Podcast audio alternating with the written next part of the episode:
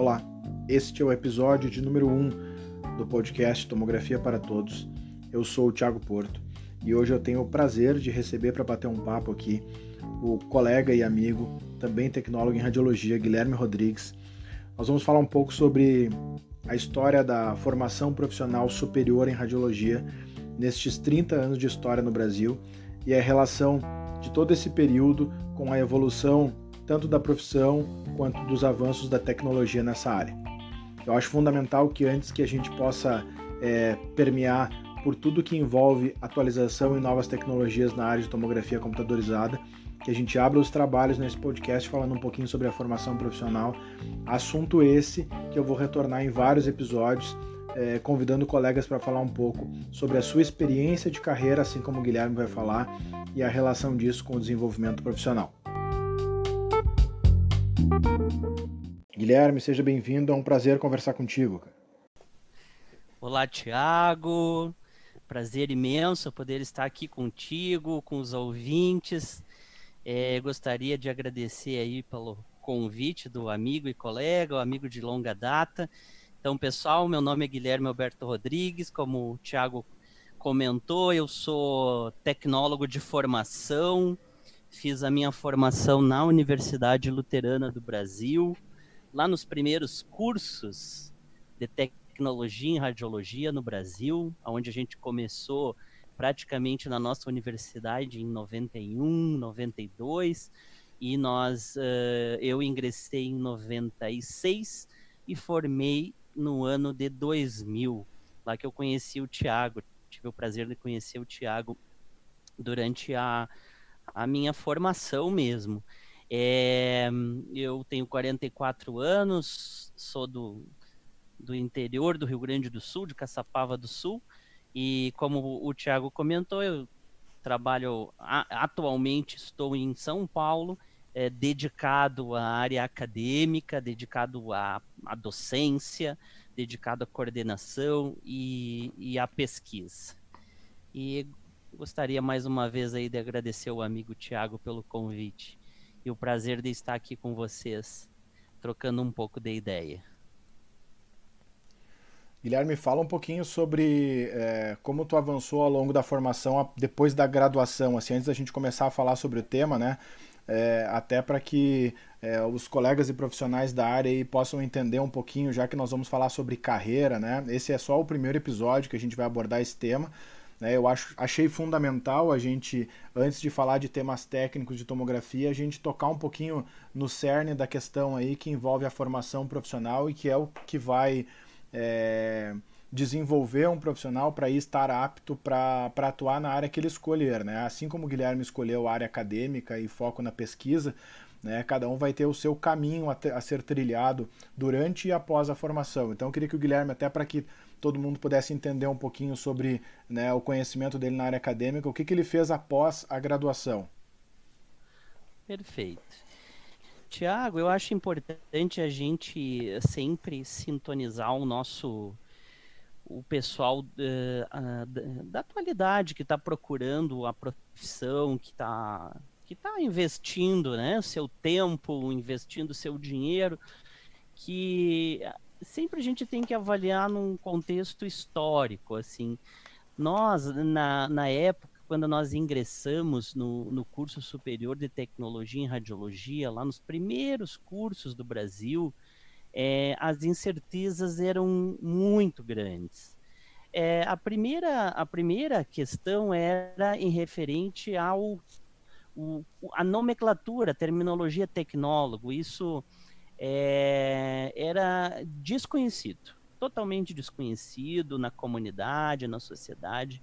Então aí já nós já tínhamos as primeiras barreiras para para passar, para vencer esses obstáculos. Então, é, além de ter um, uma profissão que não existia, de fazer, investir o tempo e o dinheiro numa profissão que na época não existia, é, e nós passamos por coisas que hoje as pessoas não passam, e a gente sabe muito bem é, quais for, como se construiu essa história, né, Tiago?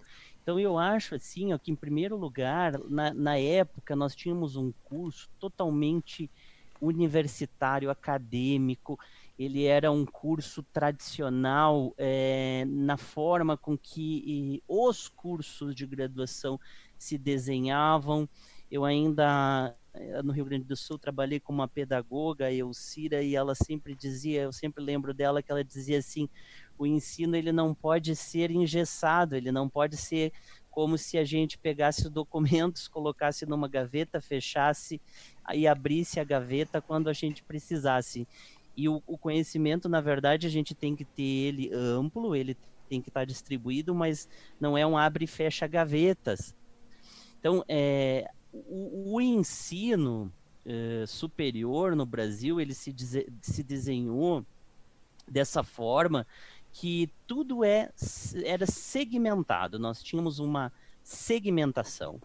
E, e a gente acompanhou muito isso, e era assim, anatomia 1, anatomia 2, a patologia 1, a patologia 2, e aí nós acompanhávamos praticamente os modelos dos cursos da saúde. Eram, é, as disciplinas eram incomuns, pelo menos naqueles semestres iniciais que nós tínhamos o básico, depois nós tínhamos aqueles mais avançados e algumas disciplinas que eram mais direcionadas para a nossa área específica, nossa área técnica mesmo. Mas assim, nós não tínhamos é, é, noção é, em que ponto nós chegaríamos hoje, né, Tiago? Então eu acho que isso o pessoal tem que tem que ele tem que entender que nós trilhamos uma caminhada ao longo do tempo e que, que esses caminhos que estão aí hoje, como a docência, a coordenação de curso, a pesquisa, a gestão, isso foi trabalho de praticamente 20 anos é, de dedicação do tecnólogo em radiologia, Tiago. Então, tu mesmo como um, um profissional é, exemplar que sempre atuou na tomografia, atuou em consultoria, atua em consultoria ainda hoje, assim como na área acadêmica, eu tenho certeza que hoje a gente tem muito mais tecnólogos atuando como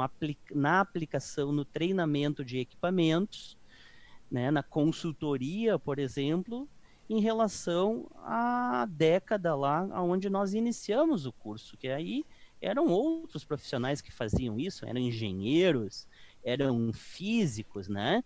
Então a gente tinha, é, tinha esse grande ponto de interrogação que era é, o que é ser um tecnólogo, né? tecnólogo em radiologia, quais, o, quais os caminhos e, e, e qual, qual, qual seria o nosso futuro? há 20 anos atrás. Então a gente foi desenhando isso, né, Tiago? Então eu acho assim que foi um processo muito natural. Eu, eu fui ao longo do curso, eu fui me identificando com professores, eu fui um, assim observando eles. Eu fui quando eu ia apresentar trabalho, eu tentava sempre fazer um trabalho mais é, em dupla ou mesmo individual para que eu conseguisse desenvolver um trabalho assim de uma forma que eu conseguisse me inteirar mais de como era apresentar um trabalho sozinho, entende? Então eu fiz essa caminhada aos poucos, então eu sempre dava preferência para tentar fazer algumas coisas sozinhos, sozinho. No caso, como apresentar trabalhos, fazer atividades, porque eu já tinha uma ideia na época, eu já, já, já, já, já tinha assim, ó, é, como um, objetivo, sabe? é, trabalhar na, na docência.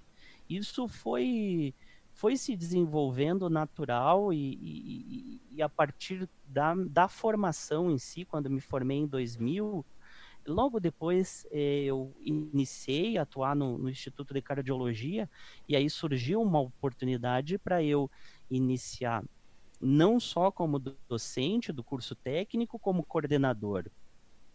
E foi me dado essa oportunidade, é óbvio que eu, que eu aceitei, eu abracei a oportunidade, desenvolvi o curso, fiz todo um, um PPC, um projeto pedagógico de curso, comecei a me inteirar mais da área acadêmica, das legislações, e aí eu fui sendo absorvido pela área acadêmica. Então foi um processo natural. Assim como eu trabalhava no hospital, eu também trabalhava no Hospital Ernesto Dornelles, eu, paralelo a isso, eu iniciei essa caminhada acadêmica. Mas eu nunca levei como, como o pessoal chama, Tiago, de bico, né? Eu nunca fui um professor de fazer bico. Eu sempre me dediquei muito. Eu me dedicava lá para técnica radiológica naquele período. De manhã eu fazia exames contrastados no Ernesto Dornelles, de tarde eu fazia os raios-x de tórax lá no, no Instituto de Cardiologia e à noite eu me dedicava e passava para os alunos tudo aquilo que eu aprendia é, de manhã no Ernesto, de tarde no Cardiologia, e aí eu ia me desenvolvendo é, na área acadêmica, com os alunos, é claro que a gente aprende muito, com os colegas, né, Tiago? A gente trabalhou também como professor é, durante um tempo juntos, então eu acho que a gente vai aprendendo muito com os colegas também, e é praticamente isso, Tiago. Eu acho que assim é um, é um processo natural que vai acontecendo, nada pode ser forçado, né? A gente vai vai se identificando com algumas coisas e eu acho assim, eu, por exemplo, eu nunca eu nunca tive uma opção só, sabe? Eu sempre parti de duas, três opções. Eu nunca deixei de aproveitar as oportunidades. É, claro que eu também não nunca fui assim de pegar muitas coisas e não conseguir fazê-las, mas eu sempre tentei é, fa tá fazendo uma atividade sempre atualizado, de olho no que está acontecendo, sabe, no que, que eu podia fazer posteriormente, entende? Então eu estou sempre preparado uh, para o futuro, sabe? Nessa forma, pelo menos profissionalmente, isso me dá assim um pouquinho mais de segurança, até porque a gente está na iniciativa privada, Tiago. Então a gente, o nosso futuro é muito incerto. Então, a gente precisa estar tá sempre muito antenado ao, ao que está acontecendo, à entrada de novas tecnologias, é, as novas metodologias que estão vindo entende? Mas a gente não pode também deixar de entender como é que foi o processo de desenvolvimento da nossa profissão. Então, a nossa profissão, lá naquele início, a nossa formação, na verdade, naquele início, ela não tinha assim, ó, ah, uh, foco administração, foco docência, foco técnica radiológica, né, foco aplicação, treinamentos, uh, futuros aplicadores, application. Então a gente uh, não tinha isso uh, delimitado. E hoje nós já podemos sim dizer para os nossos alunos: olha, vocês têm a docência, vocês têm a pesquisa, vocês têm a coordenação, vocês têm a supervisão, vocês têm a técnica radiológica, tá? Vocês têm o application como um outro, uma, um, um, outro cargo e também tem agora, eu acho que, que o pessoal agora começou a dar o, o, o clique, né, o start, porque a gente também pode ser supervisor de proteção radiológica, que é o SPR. Por exemplo, o supervisor de proteção radiológica é aquele profissional que ele precisa ter uma graduação, ele precisa fazer uma especialização, ele precisa fazer uma prova, e aí ele pode ser também um supervisor de proteção radiológica. Então, o nosso colega também ele acabava eh, sendo uh, naturalmente muito é assim esmagado, digamos assim, em relação às atividades, porque claro, a gente desenvolveu isso ao longo dos 20 anos, então, é, na época, não se tinha noção de, de, de aonde que a gente chegou depois dos 20 anos, e agora a gente tem que estar preparado para os próximos 20, 40, enfim, muitos anos pela frente. Eu acho que é por aí, Tiago, essa questão da, da, do histórico, um breve histórico de, de como começou essa formação, de como ela era desenhada e hoje a gente tem aí alguns modelos diferentes de curso, tanto no, no ensino privado como no ensino público. Guilherme, eu vou, vou te fazer uma pergunta para a gente fechar essa primeira parte agora, então. É, para te colocar hoje numa condição de gestor na área acadêmica e pesquisador, né? E podemos dizer também autor, certo? Eu quero que tu resuma assim, é, após a graduação, né, e esse teu início de trajetória, onde tu te dividiu entre a técnica radiológica, sempre buscando aprimorar os conhecimentos nela, e ao mesmo tempo abraçou né, essa oportunidade na docência. Eu achei muito interessante quando falou a questão de não tratar isso como um bico, né, até já dando um spoiler aqui sobre uma questão, esse assunto a gente vai, dentre as técnicas em tomografia, eh, vai voltar em alguns momentos nesse podcast e, e, e tem um, episódio já programado onde eu vou falar sobre esses, uh, essas oportunidades dentro da formação que o Guilherme acabou de falar, as oportunidades uh, de carreira profissional e eu acho interessante uh, o, o, lembrete do Guilherme de que a gente não trate nenhuma das oportunidades no momento que a gente encare elas como bico. E eu posso dizer que de todas elas, a docência é a que mais é encarada desta forma. Né? Tem várias uh, profissionais aí não fazendo juízo de valor sobre isso, mas ao mesmo tempo o fazendo, né? É, que, que recebem essa oportunidade, às vezes até por falta de outras é, dentro da técnica, acaba assumindo este compromisso né, mas sem uh, o devido preparo e sem, e sem até, podemos dizer que, é, sem o dom para isso. Né? A, a, docência é algo que a gente precisa ter desenvolvido dentro da gente, né, intrinsecamente, e ao mesmo tempo a gente aprimora isso ao longo da carreira.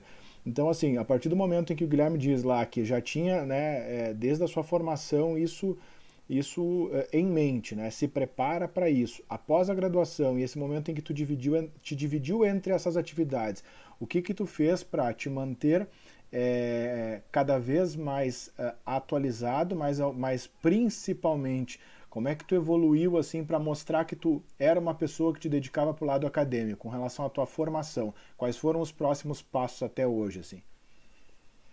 Ah, perfeito, Thiago. Eu acho assim, ó, é, eu tive, como eu já estava atuando na num centro que é a Fundação Universitária de Cardiologia e eles sempre tiveram ele na verdade o Instituto de, de Cardiologia ele nasceu como é, a proposta do, do hospital especializado em cardiologia que é um braço lá da, da, da Fundação é, Católica de Medicina. Então a gente e da própria URGS também acabou usando o Instituto de Cardiologia como uh, o local para o cardiologista se especializar, né? O médico que procurasse especialização em cardiologia fosse fazer a sua residência. Então, a partir daí, quem foi o fundador foi o professor Rubem Rodrigues, que foi um cara muito visionário, um cara acadêmico também. Ele sempre é, gostou do ensino, então, além da assistência, ele gostava muito do ensino. Então, o próprio Instituto de Cardiologia ele se desenvolveu ali com a residência médica e depois, posteriormente, eles colocaram cursos de mestrado e doutorado. Então, foi por aí. Como eu já atuava na técnica radiológica lá, num turno, e depois à noite eu ia para a área acadêmica, na docência e na coordenação, eu acabei ingressando, porque eu gostei muito do programa. O programa era em ciências da saúde, com ênfase em cardiologia. Então eu fui muito motivado e gostei muito do programa, das disciplinas, da, da, da, da, da, da oportunidade. Aí vem a questão, Tiago, muito falar, aproveitei a oportunidade que não tinha linha de pesquisa na radiologia, a gente tinha um mestrado em ciências da saúde com ênfase em cardiologia, mas não tinha quase, quase nada de, de, de trabalhos e pesquisas envolvendo radiologia. Então aí eu encontrei outra oportunidade de começar assim um, uma linha de pesquisa na área da radiologia. Até hoje a gente faz publicação de artigo com o um grupo de lá, um grupo de amigos hum, que, que são são eternos amigos, né? Físico Rogério Medeiros, tá? Tem um pessoal, equipe de enfermagem, radiologistas, então que residentes que sempre ajudaram também. Então a gente tem, eu tive essa essa oportunidade porque eu estava com esse programa na mesma instituição É, uma coisa também que eu coloco que eu não ganhei bolsa, eu paguei todo o, o programa, tanto do mestrado quanto do doutorado, que eu finalizei o ano passado. Então sempre foi pago, então tirei dinheiro do meu bolso para pagar, não ganhei bolsa. Então não é que a edição, ah, ele fez o mestrado e doutorado porque ele estava na mesma instituição. Não. E também não tive nenhuma facilidade para fazer isso.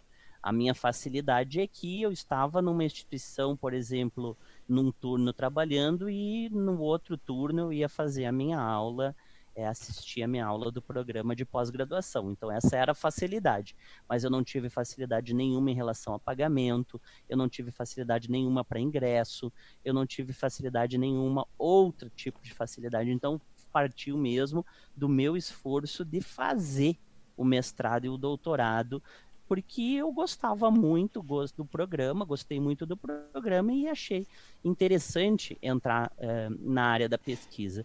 E, e, quando a gente entra na pesquisa, né, Tiago, a gente abre um universo, porque aí a gente começa a conhecer outros profissionais, outros colegas e, e as linhas de pesquisa que estimulam muito a gente. Então, algumas pesquisas que eu fiz eram relacionadas aos exames que eu estava fazendo. Então, eu estava fazendo, unindo o útil ao agradável. Eu estava fazendo o exame, claro que com a autorização do paciente, eu estava desenvolvendo pesquisa.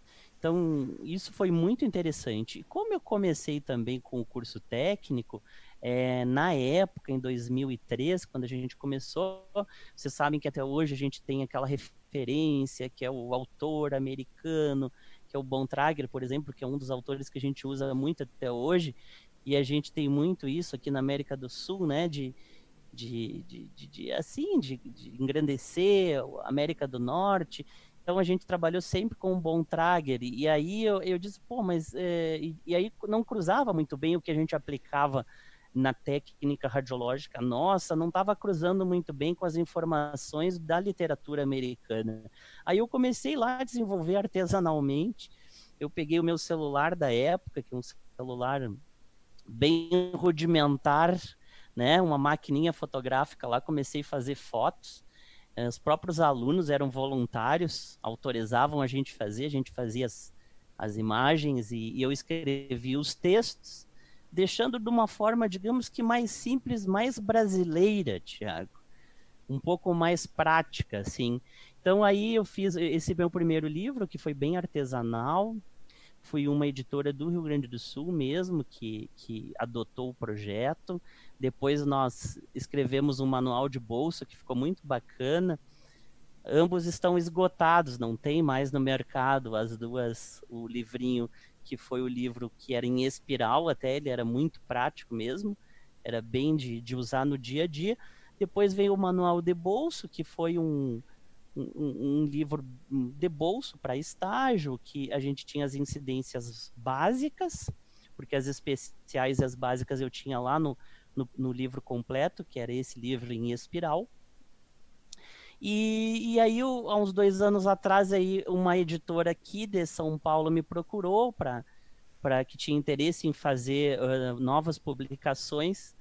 E aí me convidou então para escrever um novo livro. E aí eu tive a oportunidade agora de lançar um novo livro que é o terceiro livro que ele ficou muito bacana. Ele teve teve a participação de colegas do Rio Grande do Sul também que foram excelentes formidáveis tá? É, a gente tem um apreço muito grande pelos colegas e que, que ajudam muito a gente no, no, no, decorrer.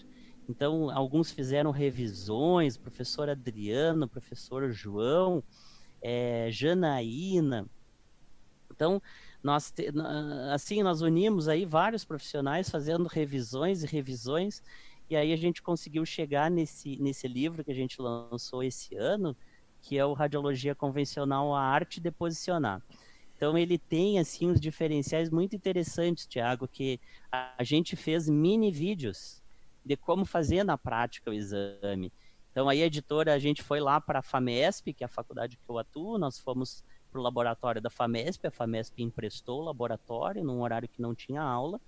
Aí nós fomos lá com câmera, com, com, com um modelo lá da, que a editora trouxe, E aí eu, eu fiquei fazendo, né, simulando a técnica radiológica. Então todo o livro ele tem esses, esses QR codes com os mini vídeos. São mini videozinhos da prática, simulando a prática. Então isso aí já é um diferencial, né? Aí teve um, aí teve um outro diferencial muito interessante que, que a gente colocou dicas. Então, cada incidência lá tem dicas da nossa prática mesmo, de quem faz o exame. Tu trabalhou muitos anos também no pronto-socorro, sabe como é que é, né? A gente tem, tem aquelas dicas, aquelas aquelas uh, técnicas ali que não tem em livro nenhum, não tem no autor americano, não tem no inglês, nem no brasileiro. Então aí eu digo, ah, aquela a receita do bolo que ninguém quer dar, né, Tiago, na verdade. Então aí a gente foi colocando, colocamos lá no livro, o livro ficou muito bacana. E aí e aí a gente tem tem esse novo livro agora mais brasileiro ainda, que que ficou bem, bem com cara de Brasil mesmo. Ele ficou muito bem feito, bem prático, tá? É, é, ele, ele tem coisas que não existem nos outros livros.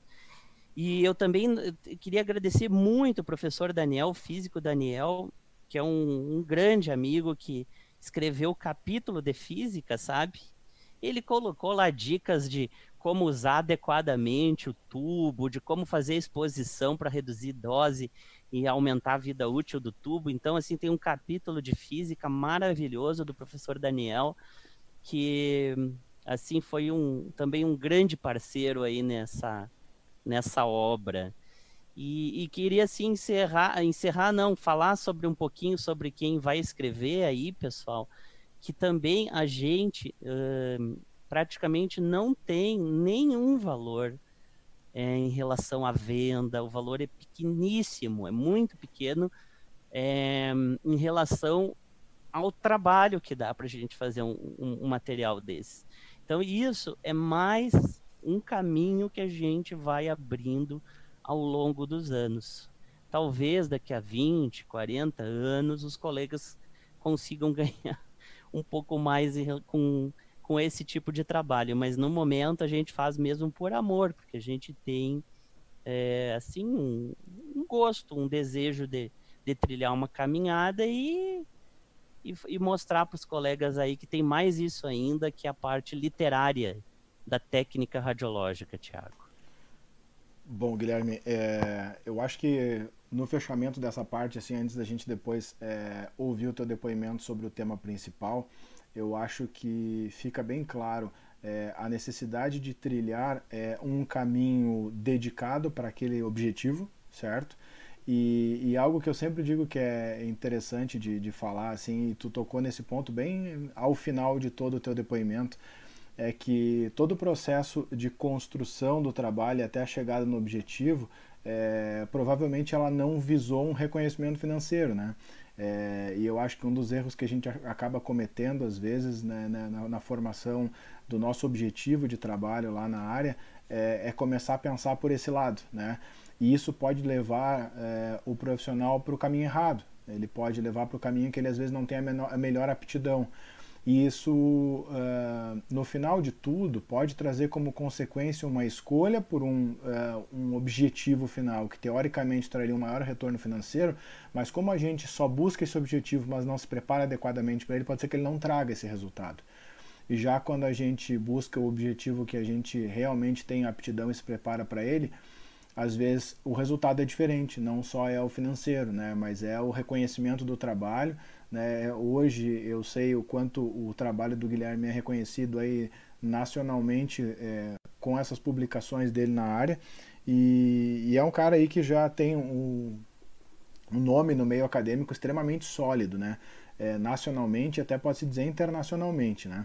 É, agora então, Guilherme, vamos é, encaminhar a nossa conversa aqui para o nosso tema principal, tá? Eu quero que a gente fale um pouquinho para que esquecendo agora, independente da área que a gente for atuar, né, vamos pensar só na formação profissional, a graduação de tecnologia em radiologia. Então, assim, vamos pensar ao longo desses Tu falaste 91, 92, é o ano que eu me recordo também aí onde a graduação teve início, e é importante dizer assim que nós estudamos na instituição que habilitou o primeiro curso de tecnologia em radiologia no Brasil. Né? Então, de 91 para cá, né, passaram-se aí quase 30 anos e vamos dizer assim que em 2021 então teremos 30 anos, né? É, esse curso não existe mais. É, acredito que esse curso não existe mais agora aproximadamente seis anos, formou-se a última turma lá, cinco ou seis anos, não tenho precisão. É, eu depois de estudar lá também atuei sete anos como docente na instituição, e, mas a gente viu, né, e é o objetivo da nossa conversa aqui, é, essa formação acadêmica passar por mutações ao longo desse período.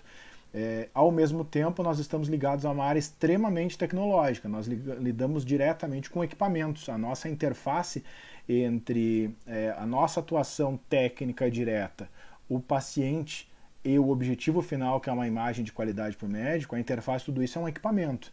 Né? E isso há, há 40, 50 anos atrás era um, um, um, dois, três métodos né, de diagnóstico por imagem. Vamos colocar assim, é, vamos falar da tomografia nos anos 70, ressonância nos anos 70, mas eram poucos os serviços que tinha. Vamos pegar a radiologia geral como grande método, né? É, a mamografia, enfim. Os outros métodos foram se desenvolvendo e nesses últimos anos, raramente a gente encontra uma cidade pequena ou de médio porte que não tenha basicamente todos os métodos à sua disposição. Cidades hoje com 30, 40 mil habitantes, hoje no Brasil, Claro que isso depende um pouco da região, da característica. Já tem hoje todos os tipos de serviço diagnóstico por imagem. Os profissionais que lá atuam devem estar preparados para lidar com essas tecnologias.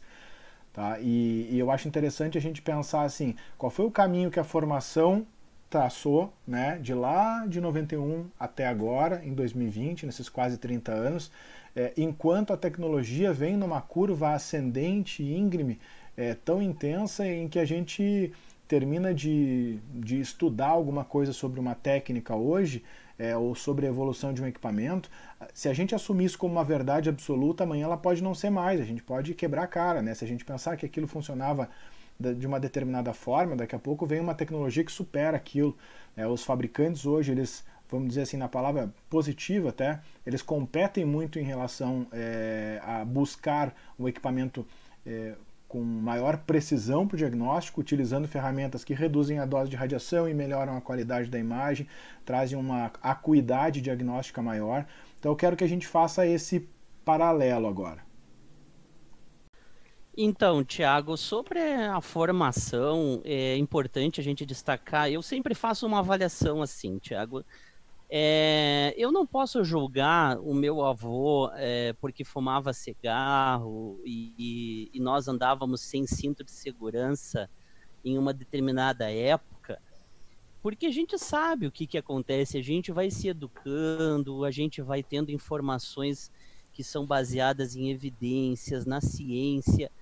E, e o que, que acontece? Na época, nós que vivemos toda a o empenho de alguns, alguns profissionais para implantar o curso de tecnologia em radiologia, e nós vimos que eles sofreram grandes embates é, em decorrência ao corporativismo de alguns profissionais, não vou citar nomes, mas eles foram assim bombardeados e a gente acompanhou isso já com essa proposta que, na verdade, nasceu nos Estados Unidos, nasceu uh, na Inglaterra, na Europa em si, ali na década de 70, quando, quando começou a surgir a tomografia e a ultrassonografia. Muito bem, então houve esse grupo de profissionais que implantou o curso no Brasil e que sofreram naquela época um embate muito grande, porque tinham profissionais e profissões que, que eram contrárias. Muito bem. A nossa, o nosso desenvolvimento venceu esse obstáculo com o nome e com a formação tecnológica. Muito bem. Aí nós, é, como fomos nos desenvolvendo, fomos vendo os campos e as áreas de trabalho, a gente começa a perceber que a gente pode ir muito mais, porque a gente já construiu uma caminhada. Então, a partir de agora, talvez a gente possa pensar em um outro tipo de formação. Isso é natural, porque a gente já trilhou caminhos, a gente já venceu alguns obstáculos. Eu acho que isso isso é o mais importante para a gente ser sereno, ter né, consciência da história. Eu não posso criticar coisas que aconteceram no passado, que a gente tinha um outro ambiente, tinha um outro cenário. E, e, a educação no Brasil em si, ela se tornou inclusiva e a gente sabe disso.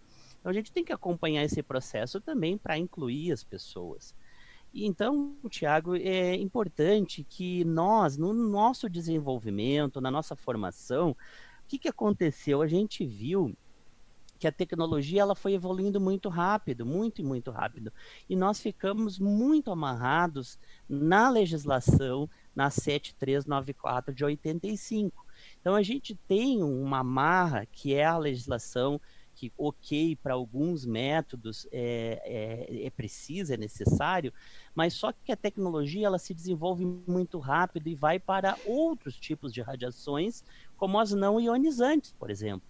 Os acessos remotos, os pós-processamentos de imagem, né? A gente sabe que ali naquele ambiente a gente não vai ter aquela exposição que a gente tem quando a gente entra numa sala para fazer um exame contrastado, quando a gente a gente naquela época a gente não tinha injetora e a gente ia para a sala fazer a injeção do contraste, por exemplo, entre outros exposições como crianças, uh, UTIs, enfim, e métodos intervencionistas.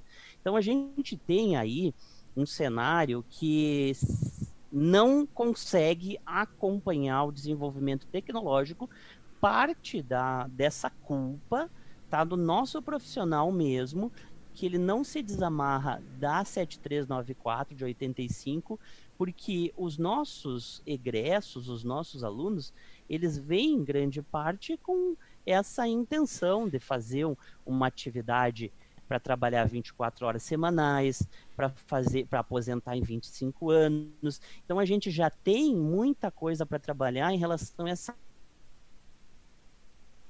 cultura que se criou.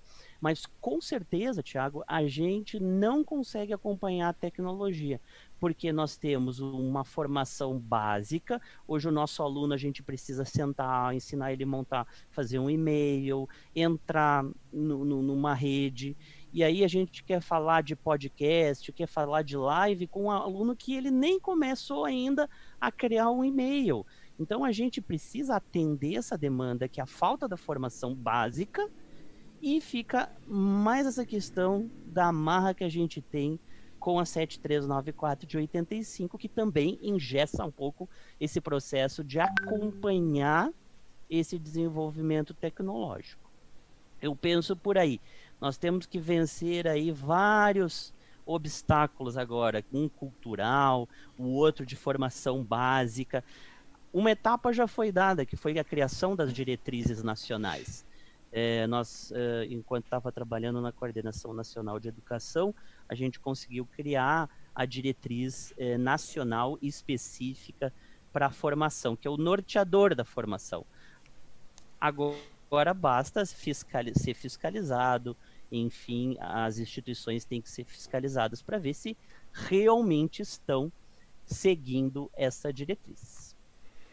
Tá, eu tô te ouvindo aqui, tô fazendo um, um raciocínio que é inevitável para mim, né?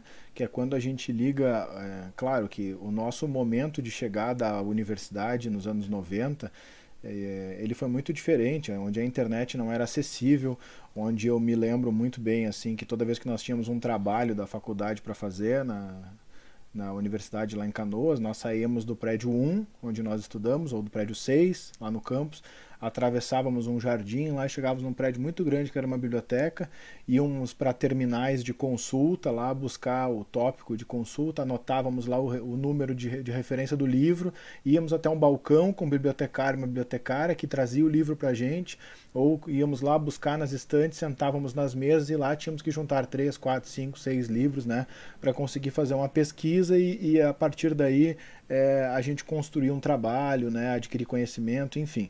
Né? E, então, assim, o acesso à tecnologia era muito diferente do que é hoje, né? E a gente foi aprendendo. A gente foi aprendendo ao longo desse tempo aí a ter acesso à tecnologia. Já hoje nós temos em sala de aula, eu tenho, tu tem, né? Uh, pessoas que nasceram nesse meio tecnológico, né? E às vezes eu, eu fico pensando como é que é, nós conseguimos nos desenvolver é, ao longo da profissão, assim, já cada vez mais entendendo a necessidade de estar preparados para isso, né? Para uma área que avança assim, a todo momento com novas tecnologias e os novos profissionais não, não, não estão saindo preparados para isso. Então eu vou, eu vou, fazer a minha conclusão aqui, depois tu me dá o teu contraponto aí.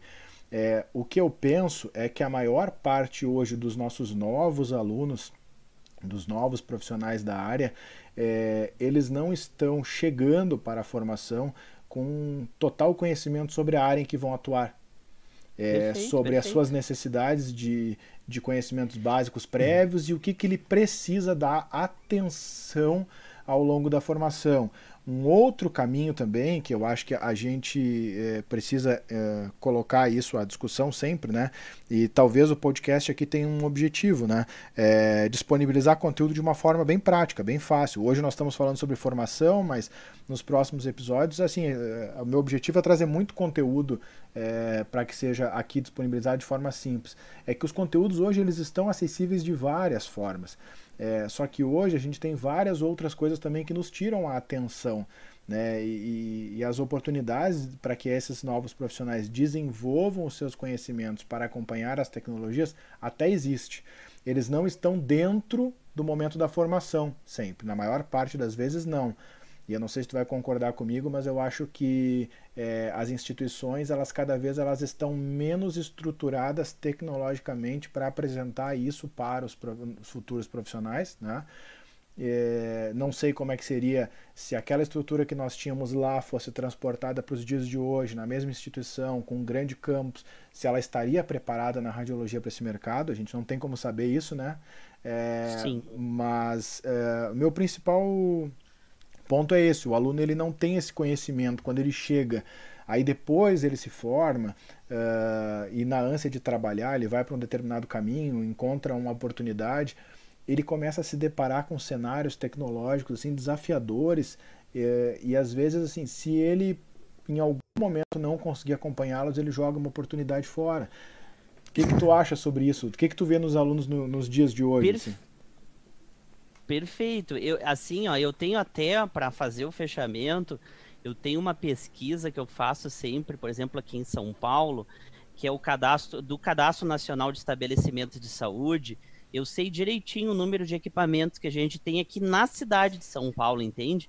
Então, eu dou uma das dicas que eu dou, assim, para aquela pessoa que vai entrar, ela tem que ter um, um perfil, ela precisa ter ela tem que desenvolver algumas habilidades, ela tem que praticamente ter uma noção da, da quantidade de equipamento, o que, que ela vai encontrar naquela cidade, naquele estado, naquele país, sabe? Então talvez dá para a gente fazer uma marra em relação assim a pensar mais sério no que, que vai escolher, no que, que vai fazer, se a gente vai atrás dos dados mesmo, para a gente ter assim, eu acho que um, uma coisa mais séria, sabe? É, eu acho que assim, tu tá me, mais uma vez me remetendo ao passado, né? É, bom, estamos aqui falando em um, em, um, em um canal que o nome é Tomografia para Todos, e não por acaso eu me liguei ao longo desses mais de 20 anos à tomografia. É, quando a nossa vida profissional estava iniciando lá, eu posso dizer que o período de estágio era muito simples na época, colocar um jaleco em cima do ombro e bater na porta de clínicas e hospitais em Porto Alegre e conseguir pelo menos uma oportunidade de observação. Hoje isso não é simples assim, então eu, eu, eu sei que isso é uma barreira para o novo estudante. Né? É, eu me lembro que na hora de escolher como é que eu ia conseguir entrar no mercado e encontrar mais oportunidades, e eu queria ir para algo com tecnologias mais de ponta. É, apesar de gostar e gosto muito até hoje da radiologia convencional, eu queria me dedicar ou à tomografia, ou à ressonância, ou à medicina nuclear eu parei para analisar em Porto Alegre quantos equipamentos tinham de tomografia e de ressonância magnética, por exemplo. Eu vi que existiam muito Perfeito. mais serviços com tomografia. Então, o que, que eu pensei? Aonde eu vou me focar? Qual é a área que eu tenho que desenvolver conhecimento? E a partir dali eu escolhi tanto o meu estágio final quanto os estudos que eu tinha que desenvolver para frente, para nos dias de hoje poder pensar que se alguém me perguntar qual é a área que eu tenho mais conhecimento dentro de diagnóstico por imagem, é a tomografia. É, e isso foi traçado lá no início, quando eu fiz um reconhecimento do meu território. Eu acho que isso, é isso que tu faz é algo interessante. Os alunos fazerem essa, esse raciocínio é algo extremamente relevante. Perfeito, querido. Bom, é, eu acho que assim, na, na tua opinião, então, só para a gente fechar aqui, é, hoje nós temos amarras, né? E, e a formação ela não consegue acompanhar os avanços, certo? Certo. Tá, bom, então a gente pode concluir que as instituições teriam que se reinventar, né? E os é, para isso seguir, seguir agora a diretriz nacional que tem a diretriz nacional, sabe? Isso é uma coisa boa de falar. É importante, né? A gente pensar que, que existe um, um, um caminho uh, a ser seguido, né? Vamos dizer assim, não, não vou dizer um caminho, né? Existe um mapa, né, para chegar no é, para chegar no objetivo. E eu, o que eu vejo, Guilherme, eu acho que ao longo desses anos aí, tanto eu quanto tu, nós passamos por várias instituições de ensino, várias mesmo, né? É, tanto técnicas quanto superiores. E a gente vê às vezes que aquele, aquela base curricular, né, que vai pensar a formação do aluno lá na frente, ela não está adaptada para a realidade. Né? Então, isso, isso é uma questão que tem que ser revista constantemente pelas instituições. Ela não está adaptada, então isso, isso é algo que, que acaba travando o aluno no final da formação. Bases curriculares que não evoluem, né? planos de ensino que não são desenvolvidos pelos professores, atualizando eles constantemente. Isso também coloca o aluno passos atrás da tecnologia, certo? É... Perfeito. Bom, então, Guilherme, primeira coisa, eu queria te agradecer muito, né? Eu sei que é, é, é sempre dedicar um tempo no meio das atividades aí é, é sempre algo desafiador, né? A gente bateu um papo aqui por, vamos ver aqui mais ou menos quanto tempo estamos conversando, aproximadamente uns 40 minutos, né? Entre todos é, os momentos aí da apresentação até abordar os conteúdos. É, eu queria deixar de mensagem final aqui para todos que essas questões que envolvem a formação são extremamente relevantes e ao longo do, assim, do, do, caminhar desse podcast, mesmo que o assunto principal seja tomografia, a gente vai poder voltar nisso várias vezes. Já existe programação de retorno e, e eu vou contar sempre com o apoio de quem está ouvindo para que as sugestões de, de tópicos a serem conversados eles, eles sejam apresentados para a gente, certo? Guilherme, mais uma vez muito obrigado, tá? Te agradeço aí pela pela participação. Conto contigo com certeza em oportunidades futuras, certo? Muito obrigado, muito, muito obrigado mesmo. E conta comigo aí pro que der e vier, tá? Sou um, um parceiro sempre. Ok, obrigado, cara. Um abraço. Grande abraço.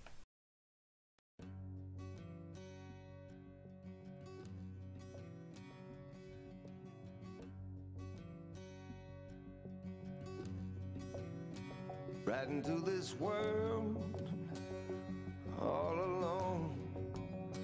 God takes your soul, you're on your own. The crow flies straight, a perfect line. On the devil's bed until you die. This life is short.